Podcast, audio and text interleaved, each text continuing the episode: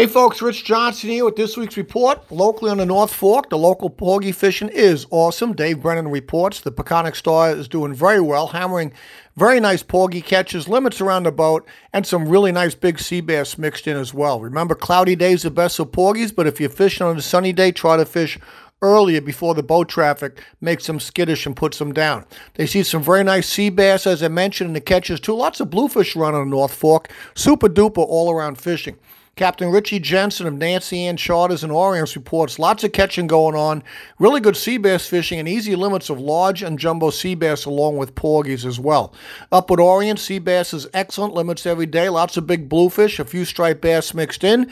Best bet for stripers is the pink bite at sundown or at night. An unusual amount of real big bluefish continues to be on both the north and south sides of the North Fork, making bass fishing a little bit difficult, but as mentioned, you got to get out there at the pink bite for sundown or into the dock, and usual places like the race, the gut, pigeon rip. And did you know that you can fish the race, gut, and pigeon rip three different times and still have the same stage of the outgoing tide? Look it up. For WLNG, this is Rich Johnson, the fish line with the North Fork Report saying, know where the fish are, not where they were.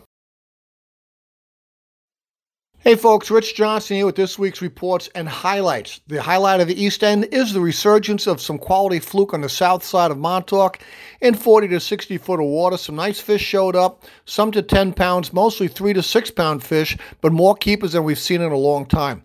Striped bass fishing continues with excellent catches the rips day and night. Best bet for dinner sized fish is trolling wire line and umbrella rigs early in the morning. You'll catch two or three striped bass at a time. Sometimes you'll have to throw some back, but you will be able to come home with your limit of keepers for sure. For surf anglers, you need high water, and the north side of the light will produce plenty of giant bluefish, and the south side at night will produce some quality stripers as well. Locally in Sag Harbor and the Peconics, Kenny at Tightline says bay waters have hit nearly 80 degrees, and the fishing, as usual, takes a nosedive with small weak fish, some small bluefish, some smaller porgies, something to do for the kids.